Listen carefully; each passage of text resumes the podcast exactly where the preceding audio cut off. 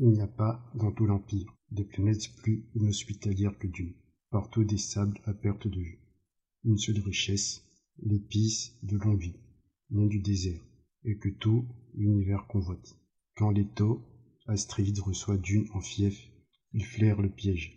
Il aura besoin de guerriers Fremen qui, réfugiés au fond du désert, se sont adaptés à une vie très dure, en préservant leur liberté, leurs coutumes et leur foi. Il rêve du prophète qui proclamera la guerre sainte et changera le cours de l'histoire.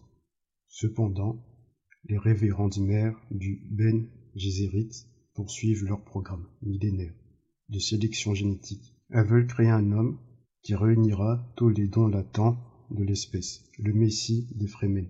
Est-il déjà né dans l'Empire?